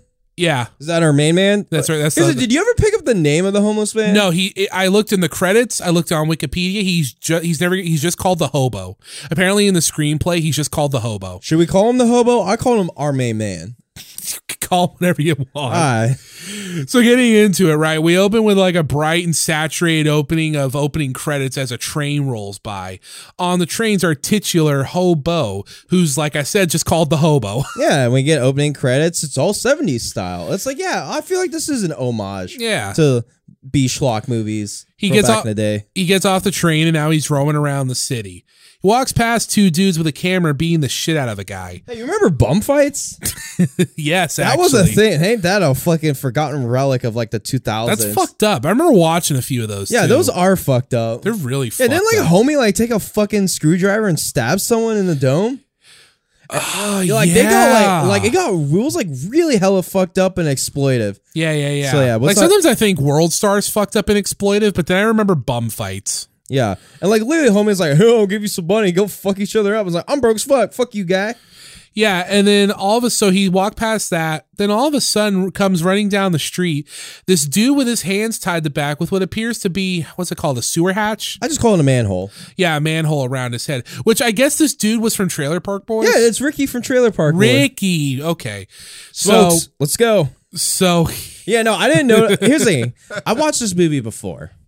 And Oh, yeah, I you said that. Yeah, and I wasn't when I first watched it, I didn't know it was kind of like an homage to like 70s style, like friggin', you know, B movie schlock. So Right. here's the thing about this movie. It's also really gory too. yeah, it's when not I the wa- goriest. Like I thought it'd be non-stop gore, but when it does gore, it's really gory. Hey, when I first watched it, I took the movie actually serious. I thought this was like an actual movie, like people were hyped up about. I'm like, Yeah. okay, maybe this is a really good movie to watch. And I realized, dude, this movie's kind of weird and kind of shitty. But then I realized that, oh yeah, the movie is supposed to be weird and shitty. You took the movie Hobo with a shotgun seriously. The first time when I watched it, I was young. Okay, That's true. We were in high school, I'm older now. All right, so I can pick up on things better. Hopefully, so Rick from Trailer Park Boys, he's running around the street trying to get someone to untie him because because like they're gonna kill me, they're gonna kill me. Then the big bad shows up, a dude named the Drake. That's all he's referred by Yes, the Drake. in his big truck, and he destroys he destroys the hobo's grocery cart of stuff in the process. Then his sons show up, these two pricks in this white car. I don't know the name of this car, but it looks straight out of '85 yeah. I don't even think it's a real car. with fat fuck you suicide doors. Yep. And for whatever reason, we don't know yet, but they want to kill this guy. Yeah. And Why do you uh, want to kill Ricky? Yeah, who's apparently their uncle. Yeah, I guess it's their uncle. They kick him down a sewer hole, and this is all in broad daylight Oh, yeah, too. There's that- people out. There's a crowd. Dude, ain't that a dude? That's a fucking uh, creative torture device that have like a big old manhole, which obviously that's fucking heavy. Yes. I don't know if you ever like picked up a manhole, but I've never picked one up, but I've seen like I've just I, I know what it is and had it described to me. It sounds really heavy. yeah, I don't, it'd be hard to fucking walk around. Let alone it- with their contraptions, they able to hold it like they can. Yeah, and this dude was running down the street. yeah, they like kick him down in the manhole, and the cover is obviously covers the manhole, and his dome's just out in the open. So what they so what happens is because this is meant to establish, hey, mu- moviegoers, this is the bad guy. Drake puts on like a barbed wire noose around the guy's neck. Who, oh yeah, I guess his name's Logan, but it's Rick from Trailer Park Boys. Come on, Rick from Trailer Park Boys' head. The kids back up the truck, and then whoopah, off goes his head. Yeah, just a good blood splatter, and then yeah, you got some random lady in her bikini and like a fur coat. Yeah. They start dancing over the blood all seductively. I'm like, yeah. It's that kind of movie. When I was young and I took it seriously, I'm like, what the fuck? And then years later, you would watch Caligula. Ah. So then, okay, so then, and then they they're like, okay, buy and leave. Hobo grabs his shopping cart as soft piano music plays as he gets on his way. That's an odd tone shift. Yeah, he's just kind of just doing homeless person stuff. He's Yeah. like taking his recycling. We see that we see him go to a pawn shop and Yeah. we see him looking at a lawnmower. And he gets really stoked about this lawnmower, but it's too expensive, so he bounces. Well, yeah, he has to save some money. We see He has him, to save forty nine dollars. he we see him dumpster diving so he can get materials to make his "Give me money, please" sign. We see him sitting around, and then some rowdy gutter punks come by and spit on his sign. Yeah. What like he has dicks? a, like his first sign, he was gonna lie saying, "I need money for like my sick child." Yeah, And then yeah. he's just like, "I just need money to. I'm tired, and I need money to make to to get a lawnmower." Yeah, He was like, "You know what? This is an honest homeless man." an honest homeless. But yeah, so then those gutter punks spit on his sign, and then we see they're walking across the street. We see one of the Dukes' kids from earlier. They're all going into this club. Yeah, I the guess this is Drake. Drake's club, and the tr- and this is the truth. Everyone, if you haven't seen this movie, inside this club, these rowdy fucks are playing on bumper cars, uh, but they're smashing dudes' head when they collide with the cars. And you know those tests of strength that you see at carnivals? Uh, they have that, but instead of hitting a weighted thing that sends the thing up to the bell, you smash a dude's foot. Ouch. I just wrote down it's a torture club with bumper cards and an arcade. That's really what it, it's a torture club arcade. Grind. I just wrote here, grindhouse baby. Oh yeah, torture club, ba- yeah. So the main dickhead kid of the kids, whose name is Slick, for some reason I thought his brother's name was Rick, but his Yeah. name's Ivan. So it's Slick and Ivan. Yeah. He goes over and bullies this one kid for money. But then this I guess he owes him money. yeah, and then this shit comes up and he's like, "Hey man," she's like, "Hey man, don't do that. He's Hey, a kid." leave, yeah, leave this kid alone. he says some lewd stuff and then he throws the and then he breaks the kid's arm but then he throws this powdery stuff on the arcade cabinet which i guess must be super coke because this kid who's crying out in pain over his broken arm he shoves his face in it listen said that but he's like oh yeah Yeah, and then everyone just starts piling on trying to sniff some yeah. Well, it's just like, oh, what a bunch of fucking addictive weirdos that like Slick and Ivan run the town.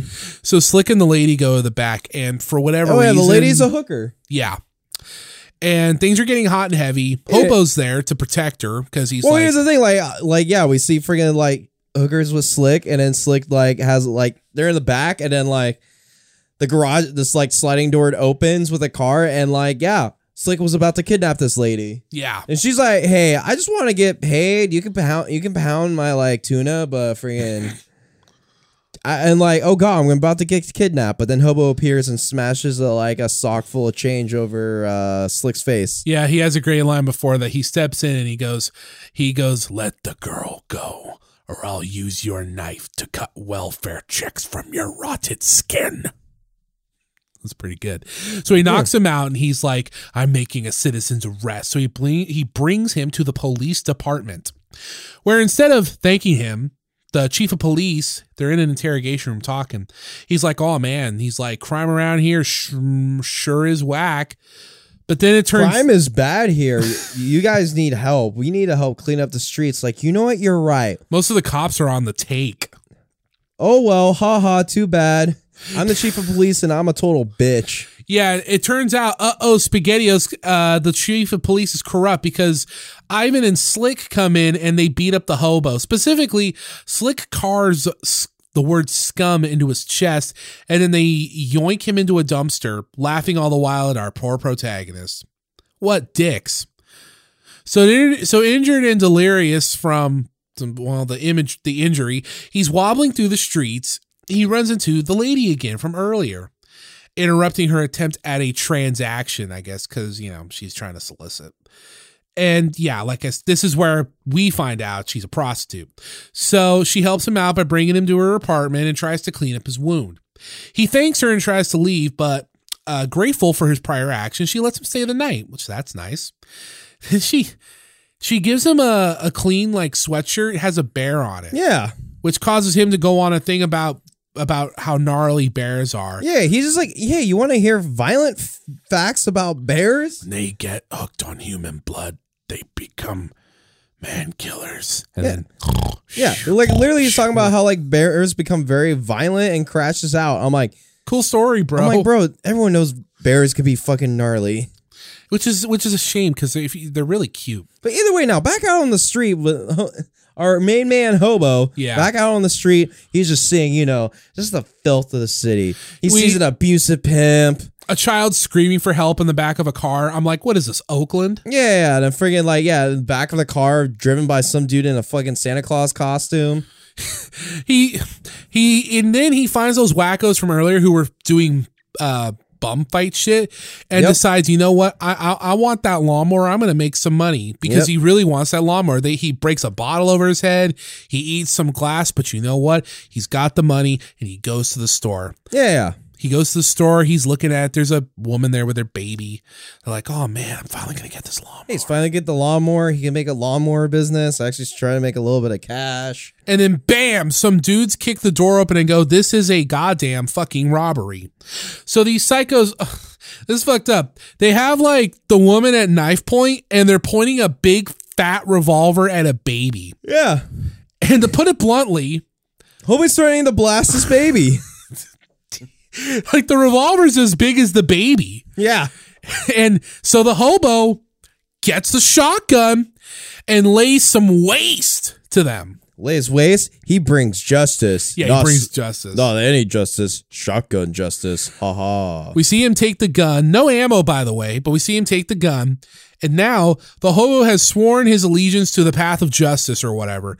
We see him go and get revenge on those goobers that made him eat glass. Yeah, he goes to the fucking hey bum fights like hey what's good and then straight blasts him. That's the first victim of justice. He guns down the pimp we saw earlier. Oh, dude, like shotgun noise was so nor- gnarly. Yeah, yeah, in yeah. this fucking movie. It actually sounded really good. And then we see him. Then we just randomly see him in what I assume is an underground basement where dudes are playing poker for hookers and cocaine. yeah. He busts up the party, but you know, we have these random yeah ladies that are just tied up, all bloody, and then you just have Yeah. like these two dudes all just getting playing like yeah, as I said, playing poker, getting coked out. And then our main man Hobo comes in, acting all weird, and it was like, "Whoa, hey, what's this weird dude here?" yeah. And then whoopah. Yeah, he just fucking blasts them. I was like, "All right, he's just on a fucking shotgun rampage." And this is my personal favorite, and I can't believe I'm about to say this, but honest to God, this is what happened. His then the next person he gets is a child molesting Santa Claus who was jerking off in his car while looking at children. Yep. Straight up, like domes, like goes up to his dome and blasts his like head off in his car. Pretty sick. Through a news anchor transition, we see that the hobo is giving hope to the people, and this upsets the Drake mightily. Yeah. He inspires Slick to not only take revenge on the hobo, but to instill fear in the hearts of the people. And worthy of note, so there's like a dude in the scene strung upside down being beat by topless women with baseball bats, Yep. right? Drake at the end of his whole thing is like, when life gives, this is how he talks, when life gives you razor blades, you make a razor blade baseball bat.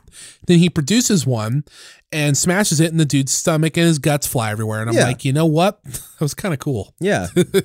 bad guy. So then the, this next scene though, So yeah, Jesus here's the thing- fuck. Here's the thing, like with the like base with the razor bat, razor blade baseball bat. Drake was trying to make an example to his young kids Yeah. that you guys are little punks, yeah, and it seems like there's a homeless guy that suppose you went out and only just cut him up.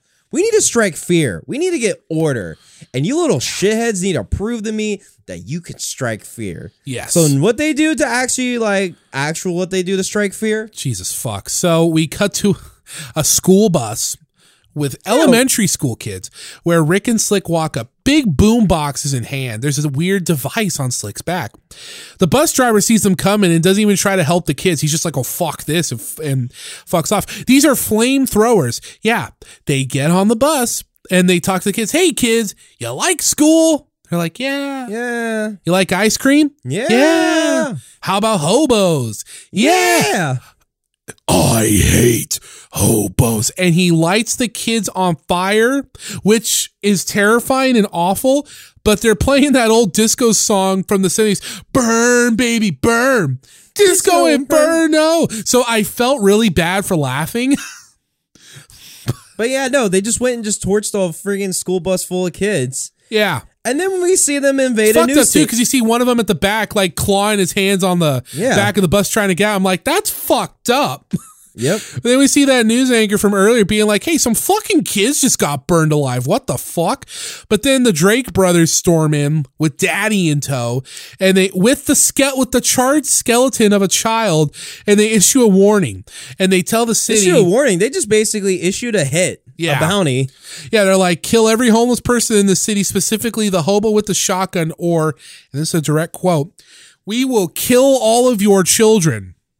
Ha ha. ha. And I believe and I believe them. Oh, and also Drake said, "You'll get all of my broads." So he's also bribing All my the broads. he's bribing them with the safety of Hey, their if you- children and women. Hey, if you can bring the head of uh, ho- the our main man, the hobo, I'll let you have sex with my broads. Yeah, That's fool. Uh, so Hobo pieces out and he goes to the bridge to have like a reflective moment. Yeah, it's like a sadness reflective moment before he starts like, all right, I'm just gonna become a fawn. There was a funny of bit. justice. there was a funny bit right before he does that where we see cops are suiting up, right? And so there's one cop says to another one, Well, at least he's only killing dirty cops. One crazy one. He looks right in the camera and says this. And he goes, We're all dirty cops. so yeah, the bridge. He's having a moment of personal crisis. No dialogue, but you What's can just his- see it's on his face. and there's also intercuts of like wa- of like homeless people getting like beat up and like killed. Yeah, and they're just murdering lots of people, like lots of people. There's one where a dude corners like a woman and her baby hiding in the dumpster, and he throws a Molotov at them. I, and I'm like, man, they are letting the bodies hit the floor. Yep. So then we see it cuts to nighttime. Abby's walking by. She's being watched by this creepy, crooked older cop, and this I don't know if he's a new. Well, here's the thing. He was the creepy customer from earlier in the movie. Oh, he was. yeah, okay. yeah. yeah. When like Abby, That's right, when yeah. Abby was getting hit up by the creepy customer, and our main man just like accidentally cock blocked this guy by Yeah. like stumbling over, we just found out. Oh, he's a cop with a family. the and to which he says to his I don't know if he's a new cop, but he's like a, the token good Yeah, cop. E yeah, dude. The token young good cop. he talk he tells the young the token good cop how uh Abby is so hot he would quote unquote eat the peanuts out of her ship. Thank you, movie. Thank you, movie. So he stops her and tries to proposition from her. Hey, This yo, is his o- Abby. what's good? I'm horny, baby. Let's go. this was No, his opening line. His opening line is, "Hey, I love the smell of your asshole." Yep. You know, here's a no. Here's another line he did say to the young guy, like to the young token cop too. He's like, "Hey, you could. Hey, it's like I could beat. It's like I could beat hookers. Like I like how I cannot beat. Ah, what is it like? No, he said something like, "You can't beat you can't beat your wife the same way you can beat a whore." All right, now let's go get some action. It's like, did you know this is supposed to be a bad guy? Did you know this is supposed to be a crooked cop? Yeah. I think they're trying to tell us some. Well, I mean, Jake would figure we wouldn't pick up that nuance. No, I wouldn't pick up that nuance either. He's So the rookie, so the nice guy cop, the token good cop, fucks off, I guess, and then like, I'm not doing that. You can go bang this because broad. because creepy older cop corners the lady and he try and he like has her on the ground against the wall Hey, she's tries like- to force her into oral sex and listen i don't want to be that guy but seeing a cop try to force a woman into sex and beat on her it doesn't feel good watching in 2023 you know what i No, mean it does not. thankfully hobo shows up and i don't know why i thought this was funny i must point out this scene he has the shotgun to crooked cop's head and he goes look at her what do you see i don't know man she's just a fuck tube he pauses and he goes she is a teacher bam Oh yeah, which for whatever reason earlier in the movie, our main man Hobo was like hanging out with Abby, the whore, going, "I think you can be a great teacher." yeah So he has a narrative is like, "You should be a teacher, not a prostitute." But then, so bam, his head is gone. Like next stump is a geyser. But then the guy who is dead, he said he says to the corpse, "She doesn't like you." Shoots the super dead body again, and neither do I. Shoots the beyond dead body Like again. literally, the homie's just like blasting apart this body. He's like, "I think he's venting."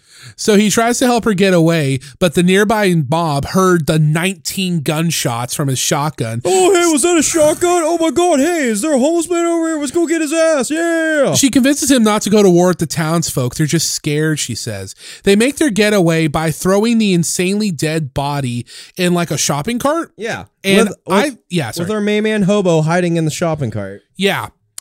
And, or, un, or, or under the body, inside the body, I don't know. Whatever. She pushes, now it's morning. She takes him to her apartment. Unbeknownst to them, the kid that Slick beat up earlier at the arcade. Oh, hey, that kid's back. Yeah, he's across the street trying to call his mom for his allowance to pay off his debt. I get an early allowance so I can pay off my coke debt? wait, wait, wait, hold it, mom. I might have figured out a solution. so he, slick, I think I might have found your guy. There's a scene I have to point out here. So Abby and Hobo have a moment, right? He tells her about the lawnmower. Turns out, like you said earlier, he wants to start his own lawn mowing business where he mows lawns. She's like, you know what? I like that. Let's fuck off and get out from this town. That wasn't what I wanted to point out. I wanted to mention how after she says that, he says the line, sounds great, but first I need to wipe this, wash this guy's asshole off my face. Ha ha I just like that ha. Ha line. ha ha. Yeah, because yeah, I guess he was like he like hid He in. climbs out of the shopping cart and he's got to climb through like the holes that he shot through the super dead body. yeah, he's like climbing through the guts. It's like, damn, dude, homie, like basically hid into hidden like hidden a tauntaun, hidden Yeah, I was thinking into the same a thing. tauntaun of a dead cop's body. Yes. All style. So Slick and Slick and Ivan shows up and there's an Ivan shows up with ice skates. See, because he killed that news anchor guy by like chucking one at his chest. Slick's like, "You're gonna ruin your skates." And Ivan, the camera zooms in on Ivan and goes, "I ruin everything." Ivan was low key one of the best characters in the movie because I ruin everything. That's how he talked the whole time. But That's then how it's- they always talk. but then it zooms in on Slick, who he s- he looks at the apartment and he goes, "Let's fuck." they go to kill. So the heroes are pa- are packing, but the brothers are noisily making their way up to them. yeah, they There's- roll up and they terrorize the pad. Yeah, Rick is beating the fuck out of the hobo while Allie gets backed into a corner by Slick. She slashes his face and she flees to her room where he grabs like one of those hacksaws and Yeah. starts cutting into her fucking neck. And it's- like, uh, I don't like women violence. Yeah, that and uh, and literally, I was just like, no, not Abby. You can't kill the prostitute with a heart of gold. Yeah, no, don't stop. So Hobo, but Hobo's able to get Ivan off him because he sticks his foot in a toaster and Yeah, like, flies I, him. yeah. Ivan's trying to kick out, kick our main man hobo with his fucking like skates, Yes. and then like hobo like grabs a toaster and like puts that lodges into like one of the dude's skates, and then you know puts down the toaster and electrocutes our man Ivan. I thought Ivan died here, but I did too. but nah. no, And then then I friggin' like hobo comes in saves Abby. And I guess he takes duct tape and like friggin' duct tapes his shotgun to Slick's fucking dick. Takes him outside and then Slick's like, no, come on, man, no. I got a lot of fucking to do. I'm I got still long- young. I'm still young. I need this, man. So Ivan gets away, like he. Which, by the way, when he wakes up from getting electrocuted, he goes, "Oh, oh, he made me come." He made me come. Like what? Damn. So he fucks off. Half his body's charred. He's looking like Two Face. And then, yeah, Hobo shoots his dick off. And then Slick calls his dad. He's like, Dad, he shot my dick off. Yeah, Like literally, well, yeah, friggin' hobo shoots off Slick like Slick's dick as like then Slick falls into a friggin' phone booth, which he's able to then make a call to his dad and goes, "Dad, I'm not gonna make it." And he's like, "What are you talking about, son? I'm proud of you, son. You could make it." No, I shot. He shot my dick off, and then he dies. And then Drake's like, "Ah, "I'm gonna kill this man." Yeah, and then we see uh, a bus drag him to drag him to hell. Father Drake is Oh yeah, we see the school bus that he torched earlier with a flamethrower. Yeah. thus being his like pa- his passage slash ride to hell. As we see him screaming in the back, going, "Ah!" That was phenomenal acting. F- Father Drake is pissed and he ominously says to someone, he goes, Summon the plague. We see who he's talking about and like, I, I don't even know how to describe these guys. We cut So to yeah, like he's a like, neon. "Summon the plague." And we I cut was to like, like a neon pink factory castle where two dudes in armor. I use that term lightly because I don't know what the fuck you would call their suits. They ride out on choppers. These guys look like they showed up from a completely different movie. "Yeah, I know." Which was low key kind of sick. I love the. Pl- I love. I call them the two assassins d- but until I realize, oh wait, they're called the plague. Yeah, these guys actually like uh these guys ac- these guys actually have names. Um they're uh Rip and Grinder. Yeah.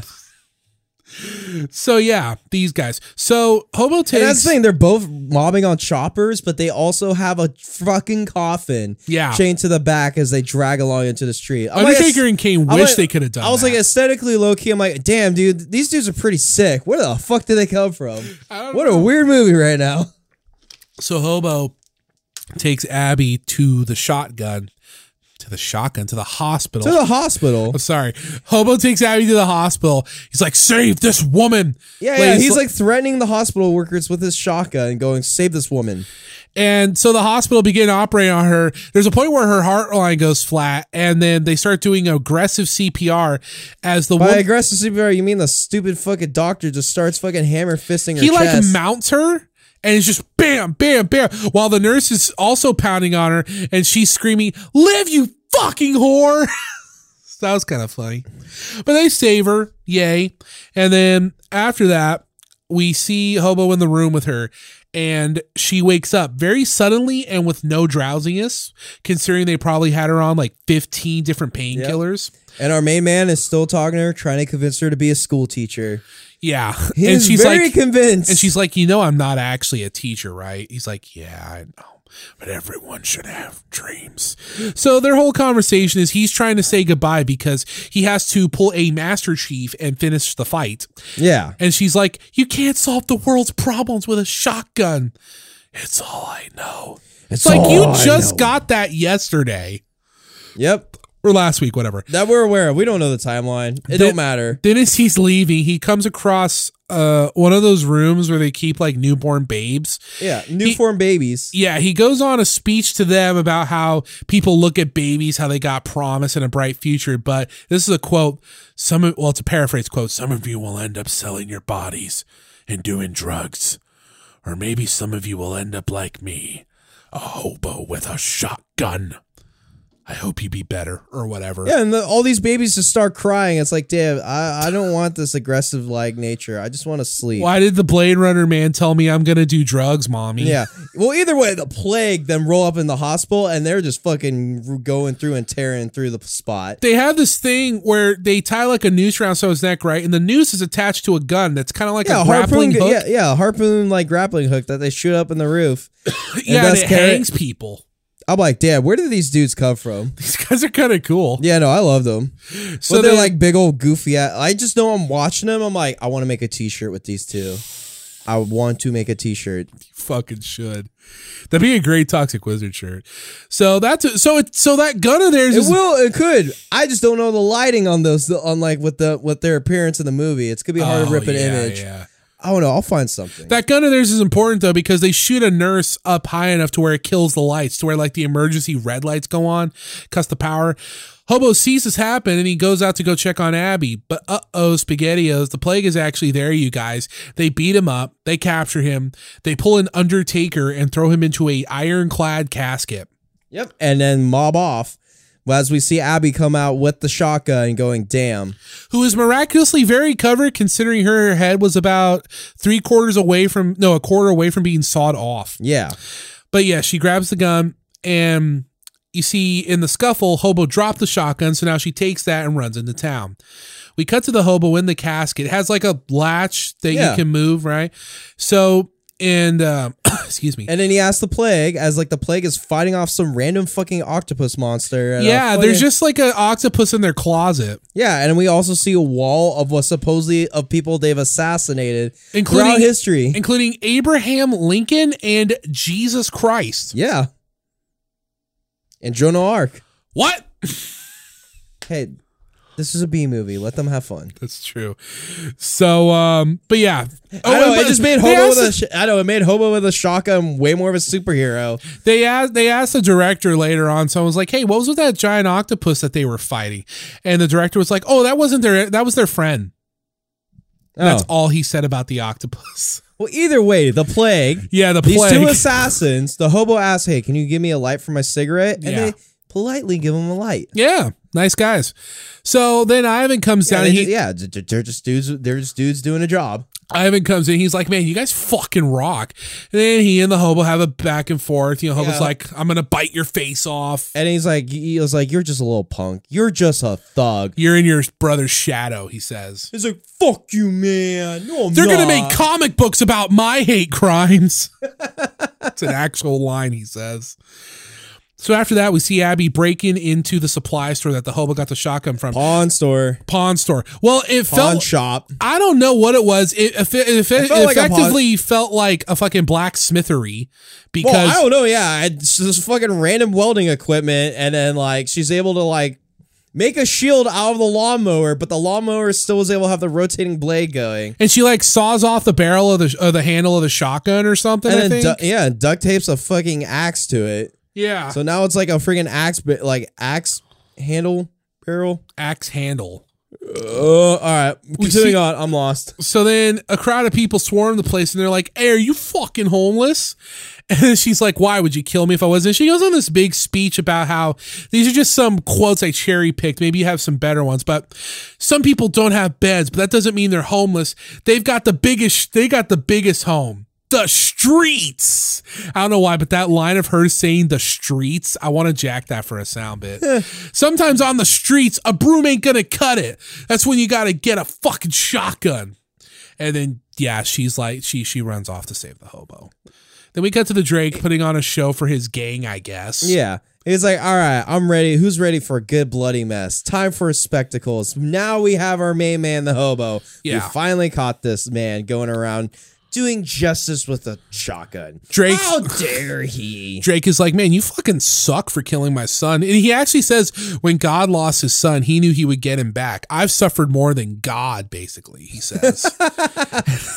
and Hobo goes on about how Drake is a shitty father and how evil will eventually stomp out evil. Yeah, it was just like, you know, just evil's just going to replace you. You're going to be replaced uh, either way but by the ends of time. And Jay and Drake's like, okay, whatever, fuck you. So they put him in the hole. Yeah, they're going to do the manhole fucking like decapitation thing. Which I thought he was going to do something more spectacular, but it's like, oh no, he's just kind of doing the same thing he did earlier. But then Abby comes out to save the day. She holds Rick at gunpoint. Well, not at gunpoint. She has the fucking lawnmower blade like at his head. She's basically like, Yeah. "Let him go, or I'm gonna grate his face." Yeah, I'm gonna grate Ivan's face, and you just hear Drake going, "I don't give a fuck. He sucks." yeah. And then he shoots his own son. Yeah, Ouch. So then, but, but then Abby gets attacked by the uh, by one of the play guys. I think Yeah. it was Grinder. yeah, it was Grinder. But then she just kind of kills him. Yeah, he just well, yeah, she takes a fucking running lawnmower and then freaking like grinds up Grinder. Yeah. I'm like to say, like, what else you gonna do with a freaking lawnmower going straight to your dome? Yeah, that's true. So then she tries to go free hobo, but then gets uh, caught by Drake, Yep. who Drake's like, ha ha ha. Well, also too, Drake also had like the noose around like Hobo's neck and did try to Yes. have like Yes. Rip, did That's try right. to have Rip, the other member of the plague, about to decapitate him, but she eventually came in and was able to axe and cut the rope. She saved the day. Yeah, and then she goes. uh Oh yeah, then then Drake attacks her. And then we get to ba- maybe the gnarliest scene in the movie. Yeah, we're like he's just trying to push her into the lawnmower, and then she puts her hand out to try to stop, and you, we see her hands just getting chopped up by lawnmower. I'm just like, oh, okay, the gore is cringing me right now. Oh, And then what's I don't left- like fingers losing. Oh, yeah. And then she just has her like they pull out her arm, and then she just has her just full bone just random sticking out. Which then she takes her bony arm and then just Yeah. starts fucking stabbing into Drake. She stabs him with her bone arm. She gets like a second, uh, like adrenaline boost or whatever. So then Drake's down, and then she goes to get the hobo, but she can't lift the thing out one hand. So then what she has to do is, and if She you guys sticks- can see James right now, Oh, I just like she takes her like little like what little like straight sharp bone arm, s- puts it into one of the holes of the manhole so she get a double like double grip and pull out this old f- giant homeless man, this tiny lady. and that shit bends and crunches. yeah, you hear it bend and crunch, and it's like, oh, oh, why am I cringing? I know it's fake, but oh, I don't like that. some good practical effects. Oh. This is this B movie had a budget. Oh, it did. I'll get into that actually. So Hobo and Abby have a moment, right? Where he's basically telling her goodbye because he's like, I'm fucking dead. So he just, by the way, I, fucking, I thought like Abby's like da- dying. yeah, she actually seems like she's better off than when she got her neck cut into because he just kind of leaves her there. She's like coherent and fine. Yeah, and you just have to. she's not really bleeding. Yeah, you have the anymore. member Rip going up. It's like I, it's like she killed Grinder. She must replace Grinder, and you just have Hobo. It's like, how about you fuck off? Yeah. and then, like, And re- he just pieces out. Like, all right, bye. okay. whatever. So- Whatever. so then Hobo walks over to Drake with his shotgun. Just as he gets there, though, the crooked cops show up. Yep. Guns are drawn on Hobo, but then all of Drake's guys who are watching, they've got guns, but they're pointing at the cops because I guess they decided, oh, but fuck this Drake guy. Yeah, well, dude, the town sucks. This town of Scumtown or Hope Town or what they at times called it, Fuck Town. It's like you know what, this town sucks and Drake sucks and fuck the cops. So he tells Drake, "You and me are going on a car ride to hell, So yeah, he shoots Drake and, and, then you're Ho- riding shotgun." damn it, I t- I didn't pay attention to the line. yeah, that's what he said. He said, "We're on a car ride to hell, and you're riding shotgun." Whoopah! Yeah, and then yeah, it shoots Drake, but then like Hobo gets like shot up, and then the cops get shot up, and then yeah, it's just a fucking full on bullet fire, just like yeah, bullet fire carnage, And then like, I shit you all not. Hobo gets gunned down. Cops get gunned down. I think Token Good Cop from earlier gets gunned down. Abby is screaming, "No, no, no!" or just screaming in terror and sadness. Camera focuses on Hobo. yeah, then it Hobo's pans- dead corpse. Then it pans to a shotgun. Roll credits. Like right then and there. That's how the movie ends. Yeah, That's the movie, everybody. yeah, I'm like, I kind of felt like how after I fell after that Sami Zayn Roman Reigns match, I was like, well, this is just kind of deflating.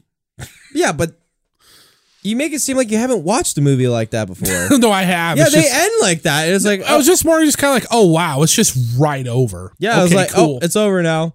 Yep, they're kind of homie got shot and now it's dead. but he saved the town, you guys. yeah, So yeah, that was the movie, everybody. I enjoyed it. Fun little background notes for you though. yeah, sh- throw out some back around notes. They wanted to make a sequel about the hobo f- basically being Doom Guy and fighting his way through hell. Never happened. They wanted to make a All right. prequel movie about, or any kind of movie about the plague, actually. Never happened. And I think the reason why is because this movie had a three three million dollar budget. Uh, it grossed about eight hundred k. I don't know how much marketing and what people thought. Is it I because thought I remember the movie getting actually a pretty decent amount of marketing. I thought I remember seeing it for like up on I episodes think- of Raw. Here's the thing about this movie. May- Was there a theater release? Yeah, it had a theater release. Because here's the thing. This movie felt more like a Netflix darling. it felt like a direct to DVD movie. this felt like an old school sense, a video store m- This- cla- cult classic. Yeah, this felt like one of the. This feel like you go to a, v, v, a VHS store and you're like, oh, what's this random video? Hobo with a shotgun? Yeah, I'll pay the two bucks. Spend you know, spend a Friday watching. yeah, it. that sounds chill. that's what it sound. That's what this movie felt like. yeah, that's it. Definitely felt like that. But I think it's because there was a popularity of machete. yeah. Well, here's the thing. Hobo is like cool, but machete is a way more sicker character. Yeah. Maybe yeah, obviously it's Danny Trejo. It's he's hella re- recognizable. Like actually these days, Like no offense to Rugger Hauer, he has his place in cinema history. yeah, but it's not hobo with a shotgun. It's not Hobo with a shotgun. Like Danny Trejo is Machete. Yeah, yeah. you yeah. can't even think of him like any other character. Yeah, no, I really can't. I really fucking can't. The only other thing I could think of is like I remember as a kid he was like the uncle in Spy Kids. Yeah, which I think he was named Machete. He was. So I remember people be like, "Yo, wait, is Machete just that dude from Spy Kids?" Which was also a what? A Robert Rodriguez movie. And Robert Rodriguez was like, uh, hell yeah. he was like, "Yeah, sure. Why not? Why not?" Yeah, it could work. You can make it work. So yeah, I'm gl- I'm I'm, pl- I'm, pr- I'm pleasant to, pleasantly pleased to say, you know what? Fun movie. I liked it. Would I watch it again? Eh, not really. But like, if the bros want to watch, it, I'd be like, yeah, I could. Like, this would be a fun movie. Yeah, it's a chill movie. I'd watch it again for Ivan, and you know, Here's the thing: if you're in the mood for like a movie with like good practical gore effects, cheesy fun dialogue, and just just want to sit there and just like just want to like laugh and watch some bad movie stuff, then yeah, perfectly fine. because there's some movie. moments where the like movie it's actually- a definitely a good video store Friday night movie. Yeah, when You just want to exactly. order a pizza, want to just watch a chill movie and clonk the fuck out yeah, dude. Totally. after the good long work week. it, it- it's actually pretty fitting because we started we started this Metallica retrospective with Sleepaway Camp, which we which you could argue is also Oh, a that's that- VHS Friday night Hey, pizza and, movie. oh yeah, and how did that movie end? Hey, we saw the Oh, yeah. reveal and then oh, roll credits. That's right. Yeah, you're right. Yeah, it's like, oh my God, she's a boy, and then credits. I'm like, yeah, that's how they. Granted, that movie did get a couple sequels, but who cares? Yeah, but I'm just saying that's how like movies work back then. Right, right, right. You literally when it's like, oh, movie just randomly just starts rolling credits. Oh, okay, but it's like, wait a minute, that's literally how. It's an homage to those older movies. Right, right. It's not much like you just get the random like, oh hey, we see the next day, yeah. we see the ho- we see- Epilogue five months later. yeah, epilogue. We see the hobo. He's got his lawnmower. He's doing it, baby. no, he's dead. Roll credits. Uh, we're kind of fucked for next week though, because I tried I tried several times today trying to be like, what's because the next record is hardwired to self destruct All for right, 20 2016. Oh, I- we can find something in 2016. I tried looking. I've been at- having luck. I've been having okay luck. okay, I've I'll, been- I'll let you take care of it then because Well, like, hey, you're here. I'll punish you about it. But Okay. all right. I think we're kind of done. We're going to roll up and get on out of here. Sure. All right. This was the Triple D Radio Show with their host, James and Edward. Hope y'all have a good one. see you later. Adios. Hopefully not for another month.